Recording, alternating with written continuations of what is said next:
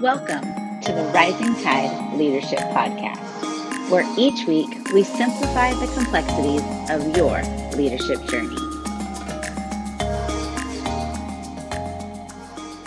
Hey, everybody, welcome to part two of our discussion of the law of intuition. My name is Amber Jordan, and I'm here with Dr. Michael David Morales, but around here we call him Mo. Happy New Year, Mo. We made it. We made it to 2021. Um, yeah, we did. And I am excited that it is no longer 2020. It is now 2021. Let's see if we can uh, make it a little bit different. It's good to be here. yeah, absolutely. Yeah, it's great to be here with you and with our listeners. So, Happy New Year to you, everybody out there. We are excited that you are with us, and we are going to continue the conversation that we started last week on the law of intuition. And if you didn't get a chance to listen to last week's podcast, you're going to want to make sure you go back and do that because it really sets up this conversation well.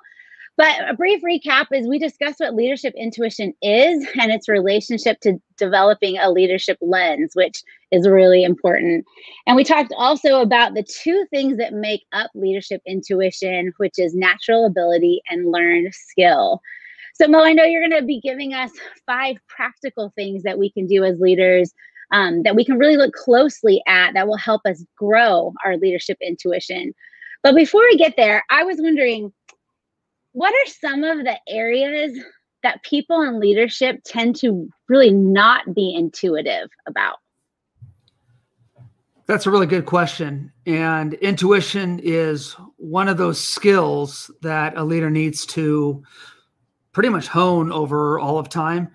Uh, and it's so important to help your followers become the best that they can be. And to do that, you have to be in tune with them and um, what they want and need. So, if you want to make it more specific and bring it directly to the doorstep of each of our listeners here, there would probably be three common areas that stand out right away. And the first one is this realizing that the journey is a lot longer than you think it's going to be. The second one is that seeing things as other people's faults, not your own. Um, and the third one that uh, people kind of uh, get wrong is that uh, they intentionally view everything um, through something other than the leadership lens. And we want to help them view everything through a leadership lens. So I would say that uh, the three most common areas that people tend not to be intuitive would be kind of centered around those. But let me explain just a little bit further. People tend to miss the law of intuition when it comes to the simple stuff that shouldn't be missed, but it most often is. And I'm talking about um, team member morale, uh, momentum of companies, uh, and especially, especially, especially relational dynamics. I think everybody could get better at that one.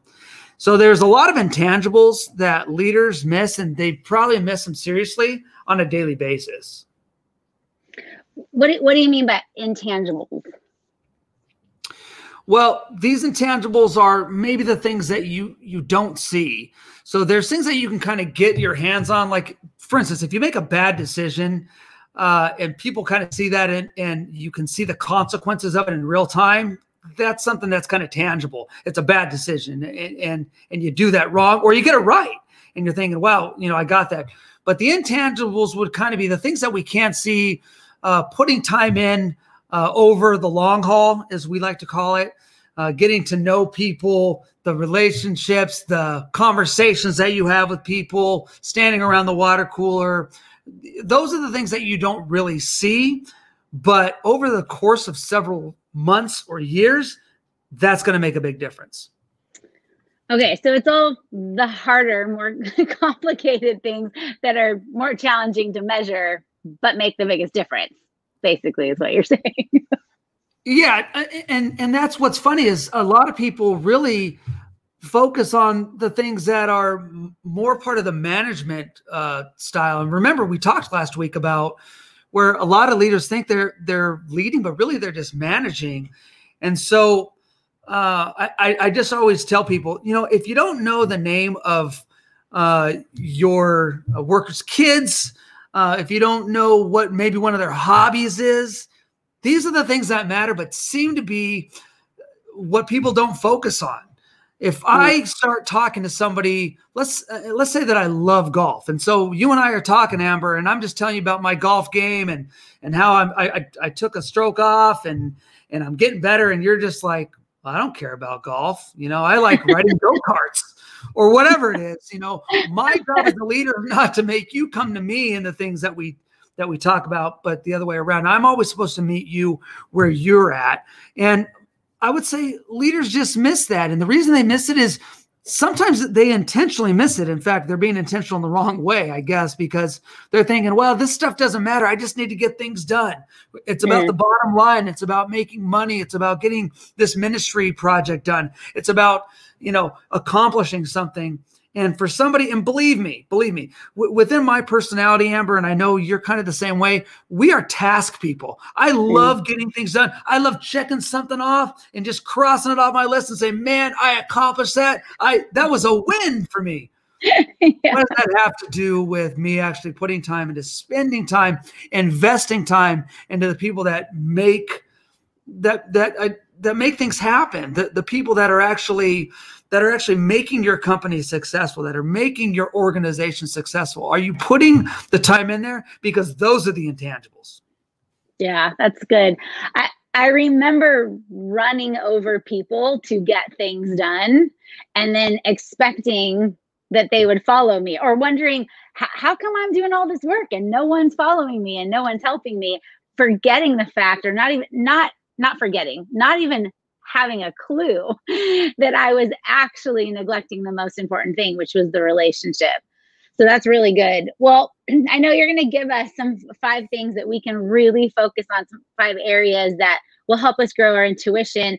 And it's it's around this idea of leaders are readers. And you always say, our podcast listeners are going to get used to you saying, leaders are readers. Leaders are readers.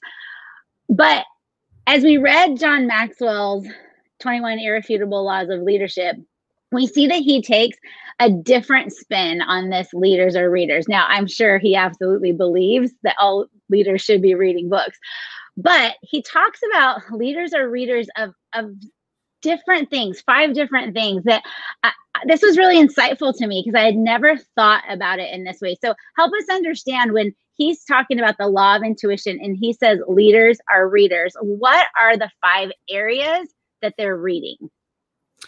Yeah, well, let's uh, let's just take them one by one. How, how about that? And and we'll start with this. Uh, if you are somebody out there there that is aspiring to be a person of influence, to be a leader, then you need to write this stuff down. You need to read Maxwell's book. Uh, there's nothing that that I'm going to tell you that hasn't already been said, but maybe it'll kind of um, knock you upside the head when when you hear it from me. The way uh, it knocked me upside the head when uh, uh, I read it for the first time several years ago. And here's the first one, Amber leaders are readers of their situation.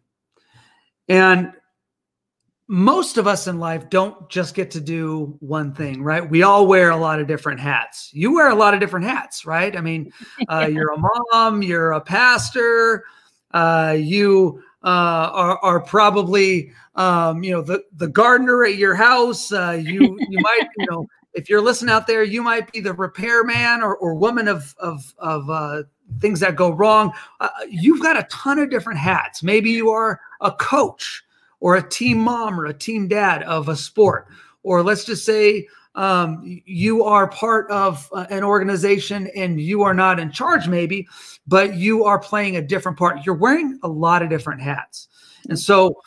I do a lot of different things as well. And what I would say to those of you out there who are aspiring to be leaders is that you need to read each uh, situation that you're in. Leaders are always looking uh, at the environment. There's a ton of different circumstances that you're going to go through in life.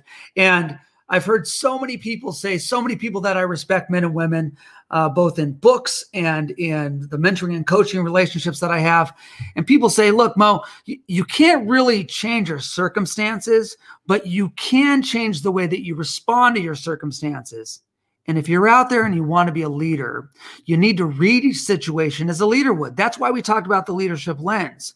And for instance, leaders they pick up on the little things that might get around everybody else. They they've got their antenna up, their leadership antenna, as I like to call them. They can tune in to the different dynamics of leadership. So, Amber, the question is Are you reading your situations? And more importantly, are you reading them as a leader would? Well, but how does somebody know that they're doing that? So, I, I would say, I would say that as a leader or someone that was aspiring to be a leader, I thought I had a really good handle on the situations. I thought I was seeing them clearly. And so I was making decisions on you know the direction that we were going and how to lead people or how to train people based on feeling like I've got a good read on this situation. But when you came in as a co- coaching role, you started seeing things that I didn't see. And at first, I didn't like what you were seeing, but I, because I didn't see it that way. But you saw it through a leadership lens in a totally different way. So how does somebody who's listening to this look at their situation and have confidence that i'm i'm seeing this clearly or what do they need in their life to help them see situations clearly when i walk into a situation amber for instance you mentioned with your team uh, for the first time you had a great team uh, to begin with. They were all people that that cared about the organization, cared about the people that they were ministering to. But what I did right away is I just kind of, uh, I kind of tuned in and and and I kind of uh, uh, just kind of put my my my senses into what leaders do, which is attitudes. I can sense people's attitudes right away. I can I, I can I can detect what people are feeling. I could sit around a table, Amber, with you and your team, and I can feel the chemistry of that team.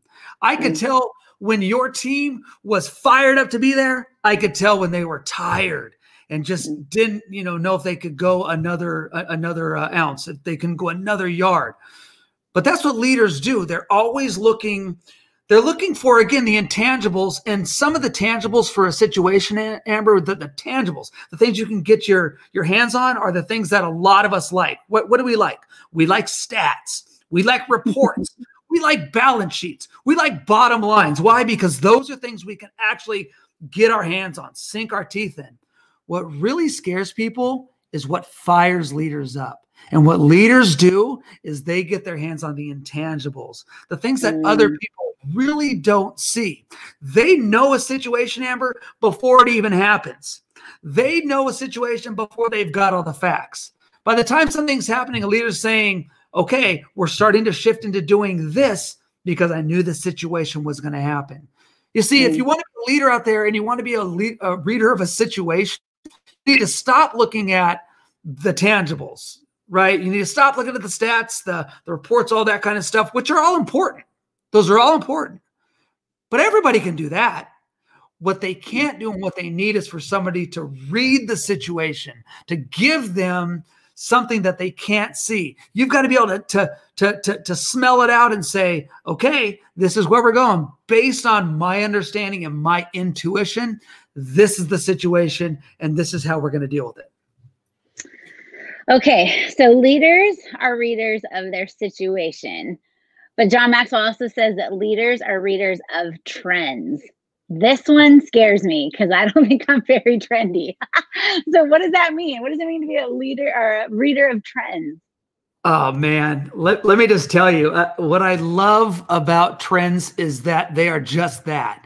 They are whatever's going on right now. See, mo- most most followers are focused on whatever they're doing currently, right? So if you have a job uh, you're focused on whatever project is at hand. If you are sitting in a cubicle and you have to uh, you have to send a certain amount of widgets out by Friday, that's what you're focused on. I mean, whatever's trending in your life, that's what's important to you. Um, if you take it for like trends like with with kids, for instance, I mean, there's all the social media stuff. There's people are always doing something different. There's what's things that are called trendy, right?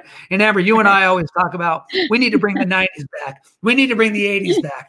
You know, like, we we we need to bring back. We need to show these kids what it used to be like, right? And talking like a couple of old people. But yeah. what's what's trendy now? And and here's the thing: most managers are really concerned about again being efficient, being effective.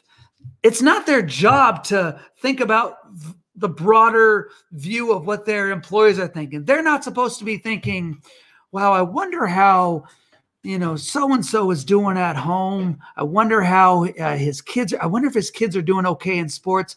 They're not thinking about that. They're they're they're thinking about the bottom line, getting things done.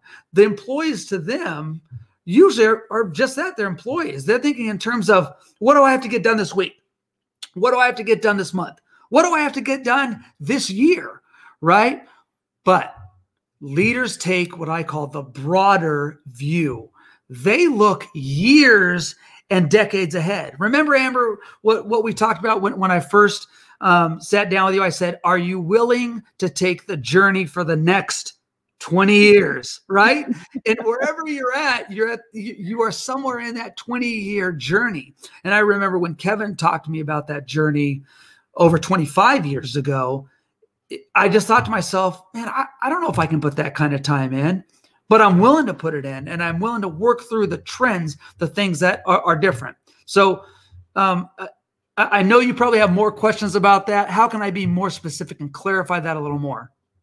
Well, I just think, what would you tell somebody who thinks, well, I, I don't want to be somebody who just jumps from trend to trend. I want to be somebody who, you know, has a more solid sense of direction or whatever you know there's there's a bunch of reasons why we make excuses to not want to kind of go with the trend or, or employ a trend in a particular situation so what would you say to somebody like that i would say this leaders in some ways do buck the trends meaning we're not concerned necessarily about the trends if you're worried about a 20 year journey of leadership amber you can't be worried about the here and now. You're thinking further out. And so, if you want to accomplish that, you have to step back. You have to see what's happening in the moment, but you have to see how that's going to affect the organization in the future and where it's headed. And leaders know that when they hear a trend, if it points the direction the company in the right direction they can say yes i know where it's going because i've got intuition. This is good. But sometimes they look at a trend and say i don't know if that's really going to help out. And so they have to help as a leader change that. They have to they have to sense first and, and find out what they already know and then they have to explain it to their people later and that's what stuff about leadership is is getting people to follow you where you don't even know you're going sometimes Right. You know, your intuition as a leader is supposed to tell you something that's going to happen, but within uh, within a moment that is changing from moment to moment, actually. And you need to sense when trouble's coming. You need to sense when opportunity is coming. Leaders are always steps ahead of their people. That's their job. Their job is to find out what's coming next. In fact, one of my favorite quotes that I've heard Andy Stanley say, and it may or may not be directly from him. But a leader is the one that treks through the jungle, finds the, the highest tree, climbs that highest tree, looks out over the horizon, and yells to the rest of the followers, wrong jungle. because really that's what it's about. Leaders sometimes are the ones that give that direction, but they have to be able to take their people where they might not be comfortable or confident going, knowing that they're going to have to adjust on the fly because Amber, trends always change. My favorite shirt that In and Out puts out, uh, In and Out Burger, if you're not from California, In and Out Burger is uh, the best burger in the world, and I, am probably going to get comments on on our feed for that. Uh, it's, it's you've probably got a favorite burger joint, but but, but unless they agree, they're wrong. unless they agree, I mean, there are there are some. I say there's no right and wrong, Amber, but when it comes to burgers, there is a right and wrong, and in and out is the right answer. So anyway, um, I always like buying the the new In and Out Burger T-shirt. I always get it. It's it's been one of my my things that I've been doing for years. And my favorite one always is the one where it shows in and out burger in the 50s says the burger and then it goes to like the the club sandwich is trendy and then the steak is trendy and then some kind of fish is trendy but then it always gets up to whatever the current year is 2020 or whatever 2021 and then it shows the burger again and it says some things are just you know some, some things buck the trends and that's really what it is. And as leaders we have to be able to know that we're going to go through a ton of different trends your job as a leader is to keep people grounded, knowing that you're taking a further view. Try this if you're a leader. If you can help people understand that no matter how the trends change, that the one constant through all that change is you caring for them through that change and leading them, they will follow you to Timbuktu. Yeah, and I, I don't know who said this, but I'm sure it's in one of the books that we've read together. But just about the idea of the the mission stays the same, but the method changes. And I think that's that's the leader's job is to recognize I know where it is that we're going. I know what it is that we're trying to accomplish. But yeah, this new trend, this new method might be the best thing to get us closer or further down the road of that mission um, for this particular season. And so to not be afraid of those trends and those new things while at the same time sifting through all the trends, deciding which one is going to align with our mission and get us farther along the journey where we intend to be. So that's great. I, I think that's that's really what it is. And so um, just remember if you're a leader out there, um, don't be afraid to help people understand that just because everything catches on fire, we need to stop flying the plane and just run back and start putting out the fire. What happens is everybody goes back to put out the fire, but then nobody's nobody's flying the plane. so yeah. So when those trends change and catch fire to different you know parts of the uh, of of the plane, just remember there's other people that can do that. There's only one person that can fly the plane, and that person is the leader. And so keep doing, put out the fires, but don't stop flying the plane. Yeah, that's really good. So leaders are readers of their situation and readers of trends.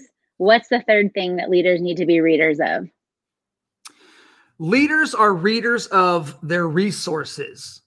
See, the difference between leaders and everybody else that's out there is the way that they see what is in front of them, the things that that are are at hand, the resources. Um, somebody who's good at what they do uh, says to themselves, "Hey, what can I do to help the situation?" But somebody uh, who wants to uh, be a be a high achiever says, "Man, I want to solve the problem." Okay, but somebody who is kind of at, at the top of their game they think, what do I need to do to reach the next level so that I can overcome this once and for all? And leaders think in what one of my buddies, Dr. Lemusita, calls, uh, and he and I kind of talk about this all the time next level leadership. They think in terms of, man, these resources, this is what I have. And this is what I have to do to get the most out of it. So you're out there thinking, man, I would love to have a great team. I would love to to get to the next level, Mo, but you don't know how it is. I'm at an organization that only has two employees, or I've only got 40 or 50 people that are, you know, kind of doing stuff. And so we don't have a lot of capital. And oh man, woe is me. And what I would say to you is you're probably in a better position than uh, a bigger company with thousands and thousands of employees because think about what it takes to to change the direction of a ship with that many that's that big and a little rudder to make a big change. Well, what about a small company? Man, you're right where you need to be. Most of us, Amber, are in a place where we can make more change over a longer period of time. But we're all focused on what the re- the resources that we have right now, and we're thinking, "Oh man, I if I only had more." And what I'm saying is, leaders don't think like that. Leaders think, "Hey, this is what I have right now here's the challenges that I have right now. Here's the problems that I have right now. And because I have challenges and problems, man, that equals opportunity. Mm. And so they think, well, I've got these resources. Who are the people that I could give these resources to to get the job done?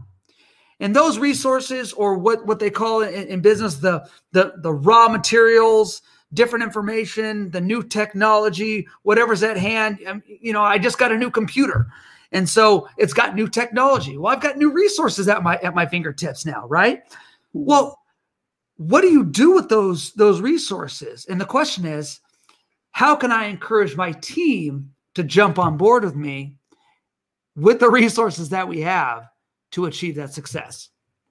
Yeah, and just how do you how do you keep yourself from using a lack of resources as an excuse? You know, we all love kind of the underdog story of someone that the unlikely person, but they had the determination or like we talked about last time the grit to do whatever they could and then they accomplish things that we think oh i wish i could do that. But none of us want to be in their starting position. But like you said realizing it's really an opportunity. And i remember you telling me stories about when you first started off with kevin cobb and youth ministry and you know you had a few students no budget you're playing freeze tag and you are frustrated because you want this great ministry. And and and rightly so you wanted to provide amazing things for the students that you're caring for.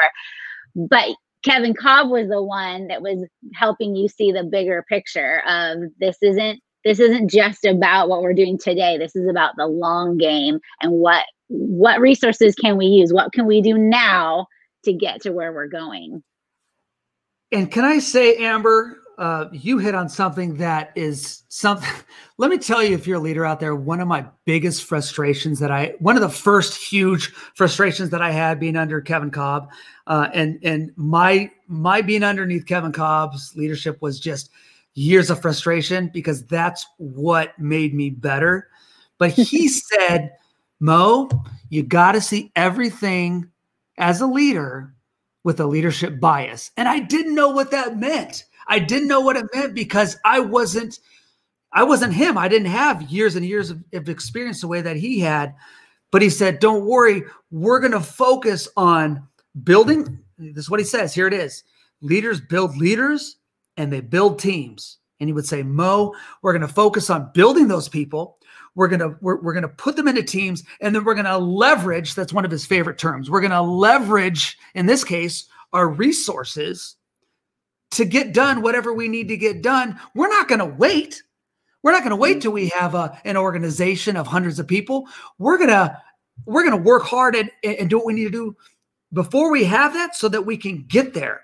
And it was just amazing to do that because for that reason by being able to see everything, Amber, with that leadership bias, Kevin Cobb helped me to always be aware of what I had at my disposal.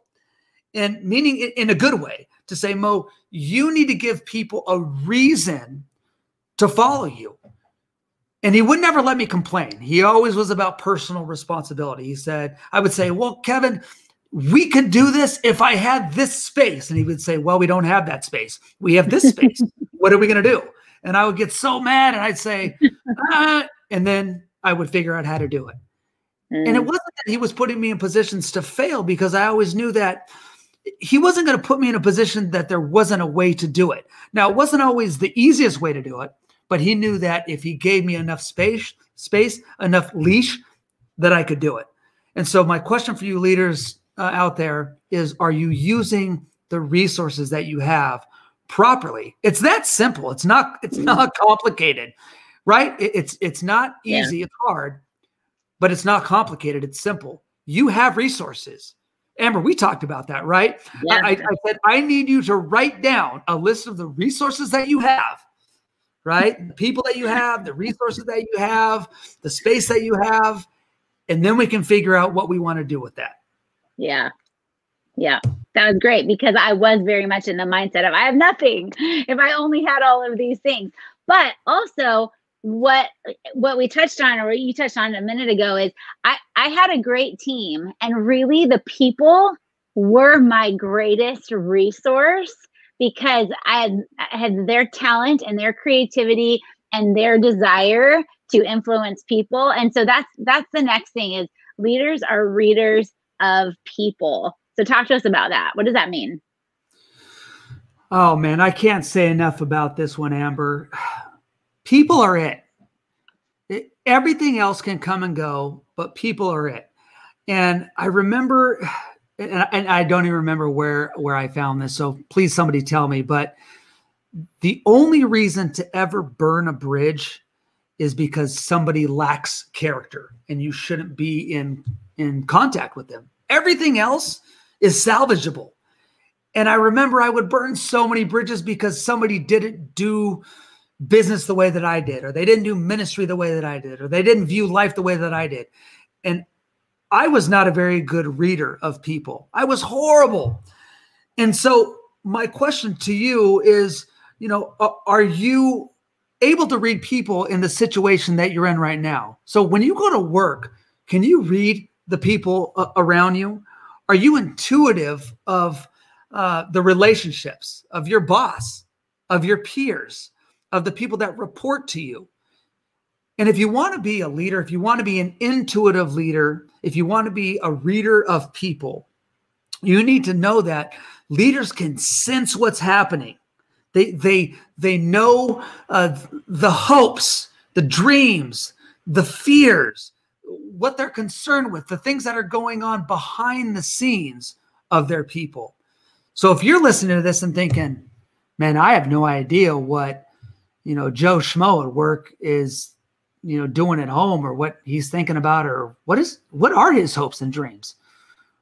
Well why don't why should i care about his hopes and dreams? I thought i'm just his manager and we sit in cubicles. Well if you want to lead the guy you need to learn who he is. You need to learn how to read him better. And you can't read somebody unless you get into if, unless you get into relationship with them. So are you in relationship with the people that are following you? Because believe me, they want you to reach out and to get to know them. Yeah, and and when when you began to coach me in this particular area, you introduced me to something that I I had heard of but had no clue what it really meant and that was emotional intelligence. And you had helped me understand that yes, I thought I was in relationship with these people. I thought I was in tune with what they were thinking and feeling, but really I was just focusing on am i getting them to do what i need them to do and you were noticing even and you would watch me like this is kind of the the creepy part about coaching but absolutely necessary is that you would stand there and watch me have conversations with people and i'm thinking i'm killing it I was clear. I told them exactly what to do and how to do it. And then we'd walk away and you'd be like, you didn't even uh, you didn't even see that person there you know you didn't they're frustrated you don't know where they're coming from you didn't listen to them you know like all these things and i'm just like oh, but i just led them. I led them exactly to where they needed to go.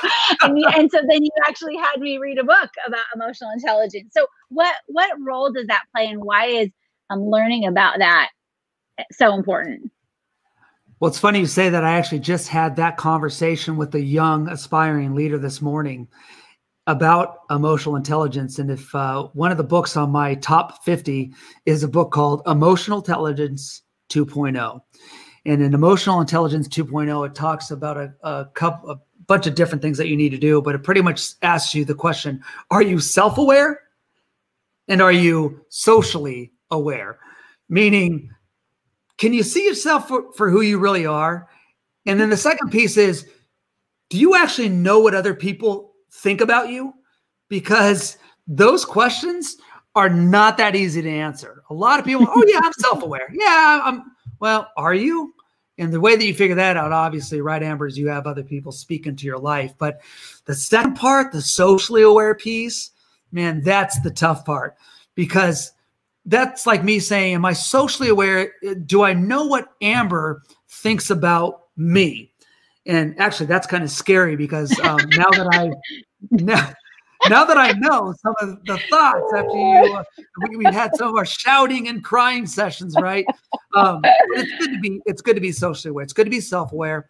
It's good to be socially aware. But back to the to the main question that you asked, um, I would say this: you have to be able to read people to be a leader. You have to. In fact, I would say this reading people is the most important skill that leaders have in the intuition department. That's it. If you can't read people, Amber, you're going to be out of the game. you're going to mm. become obsolete. People are going to be frustrated with you. They're going to follow somebody else. So, leaders mm. out there, are you perfecting this skill? Now, notice I said skill, not talent, right? If you mm. want to learn people, right, Amber, if people want to learn the difference between talents and skills, they need to read Angela Duckworth's book, right? Yeah. Grit. And she'll tell you the difference between talent and skill. And I would say skill right here in intuition, leaders need to really hone that skill. You got to get better at it. There's just not a certain amount of intuition you've been given and then, well, that's it. No, you have to hone the skill. You have to work at it because here it is. If whatever you're doing doesn't involve somebody else, then you're not leading. You're basically just a, a, a lone wolf. Uh, uh, uh, you're you're maybe an entrepreneur, you're, which is all great, but leadership involves people by nature of the definition. leadership, you have to lead something, right? Lead, follower, get out of the way. Or as my favorite poster in my Latin teacher, uh, her class, Miss Zuccato's class in high school, I remember she had this great poster uh, at, at, the front of her class, and it was it was a picture of this this uh, mama duck and these little ducklings, and she's looking behind her, and it says, "If you think you're leading, but nobody's following, you're just taking a walk." and man, I love that poster because I I didn't realize until later on man, I was just taking a walk for so many years. And so mm. many people out there, Amber, that think they're leaders are really just taking a walk. So the question is, are you leading? Are people following you or are you just taking a walk? Because if you aren't helping people to follow, if you aren't giving people a reason to follow you, then you're not leading at all. And Amber, what I want for people to do is to be able to read people so that they can help them come alongside the vision that you have, which I'm sure is a great vision, and to help them be better. Believe me, when you start reading people, Amber, right, mm-hmm. it just makes the process so much easier and more fun. Yeah, absolutely. But that does require this fifth thing. And like you touched on, there's the social intelligence, but then there's our social awareness, but then there's the self awareness. So leaders are readers of themselves. And that's not always fun. Man, let me tell you, um, this is why you need to have an inner circle. And we haven't gotten to the law of the inner circle yet, but we will. But I think everybody in life has to have an inner circle or inner circles. Um, as Maxwell would say, there's different inner circles depending on is it work, is it play? Is it family? I mean, there's a ton of stuff, but you need people speaking into your life because it's really difficult to read ourselves. But leaders are readers of themselves. You have to have the ability to read yourself. You have to. In fact, in Maxwell's book, he he gives a um, a, a, quote by uh, James Russell, who's a poet, and he says this No one can produce great things who is not thoroughly sincere in dealing with himself. Mm. And my mm. question for our, our listeners out there today is Are you are you reading yourself on a daily basis? Are you making changes? Are you seeing, wow, this is working? I need to continue to do this and then looking at other stuff and saying, uh, I really got to change that about myself because it's not making me a better leader. See, leaders need to know their strengths and they need to know their weaknesses. Um, or as Kevin would say, uh, their growing edges, right? Um, but one of my favorite books, again on the top 50, uh, is a book um, that is about strengths. It's called Strengths Finders 2.0 and the Strengths Finder 2.0, uh, if you were to take that, and I mentioned this, that you should take that assessment, uh, mm-hmm. and I, I, I stand by my by my thought. You need to take that assessment, and whether you figure out your top five or all 34 strengths in a row, you need to know those strengths. If you're a leader and you don't know your strengths, and I'm talking about like objectively, uh, meaning, oh yeah, I'm good at this, I'm good at that, or I mean, how many people do we know that think they're good singers? But we've all heard them sing, and, and we're thinking, man, I was sitting next to you in the car, dude, you're not a singer, right? um, and so I, and uh, for our listeners, that's not Amber. I've never heard her sing, and so that that that's not that's not her. Uh, she could be a great singer for all I know. But, but what are your strengths? I know my strengths. Amber, you and I talk about strengths all the time, mm-hmm. right? And mm-hmm. a lot of times I bring the conversation back to when you'll say, Mo, but what do I do about this or that? I always say, well, what are their strengths? What are their mm-hmm. what are their top three to five strengths? And that always doesn't it always it, it always opens up to a, a deeper discussion about am I putting people in the right place? Well, if we do that with our people, Amber, why don't we do it with ourselves? If you're out there and you don't know your strengths, you need to know them. Because if you don't know your strengths, how do you know what you're doing well and what you need to get better at? Yeah, that is really, really good. Well, as we come to the end of our discussion of the law of intuition, which I know will not be the last time we talk about it, but as we conclude today, what are what are some of your final thoughts and how would someone that's listening today that wants to grow in this, how would Rising Tide leadership come alongside them and help them grow? What we like to do at Rising Tide is come alongside people and help to consult or even coach in how you bring your organization closer to, to excellence.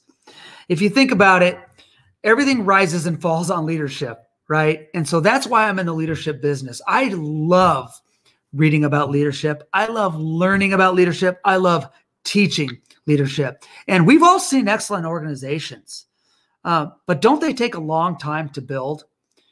But they can fall apart really fast. It's kind of like going to the gym, right? It's it's the new year. We all got that new gym pass, and, and, and gyms are going to be opening back up, and I'm going to get in there and it's really hard to grow those muscles, but it's really easy to take a couple weeks off and lose what you put a lot of time in to get. It's the same thing with organizations. If you're a leader out there and don't really know what to do, we would love to help you do that. We want to help create excellence in an organization because when leaders become self centered, if they become uh, if they get down on themselves uh, or down on the organization, if they become obtuse in the way that they think and, and they don't let ideas in, then it just affects the entire organization. But when leaders become others focused, when they become optimistic, when they are uh, bringing more people to the table to find out what are they thinking, what are their new ideas, that's when organizations thrive.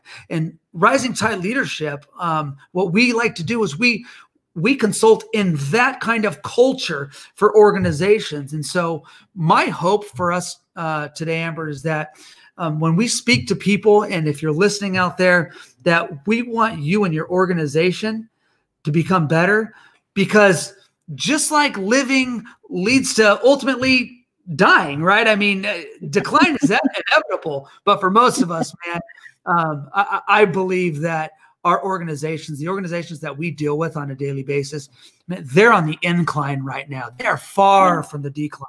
And don't you want to be part of the incline? Don't you want to be part of something that that is bigger than you? Don't you want to be something, be part of something that is going to do great things? And that's why, Amber, it's important for leaders to be readers in these five areas so that they can put their people, their organization in the best possible position to win and to be successful. And we would love to be a part of that with you. So I'm just glad that we have this platform, and I'm I'm I'm grateful for for you and what and what you've done and what you're doing with your organization. And man, for everybody listening out there, I just want you to be excellent. I want you to do what you do the best, and and we love to help to help you do that. And we love doing what we're doing now, talking about it. Yeah, it's such a privilege to be able to come alongside someone and see them thrive. So, everybody, we are so glad that you joined us today on this Rising Tide Leadership Podcast. We hope that you will come back next week as we continue this leadership journey. And you can also find us at risingtideleadership.com. So, don't forget to like and subscribe so you don't miss out, and share with others so they don't miss out. And we will see you next week.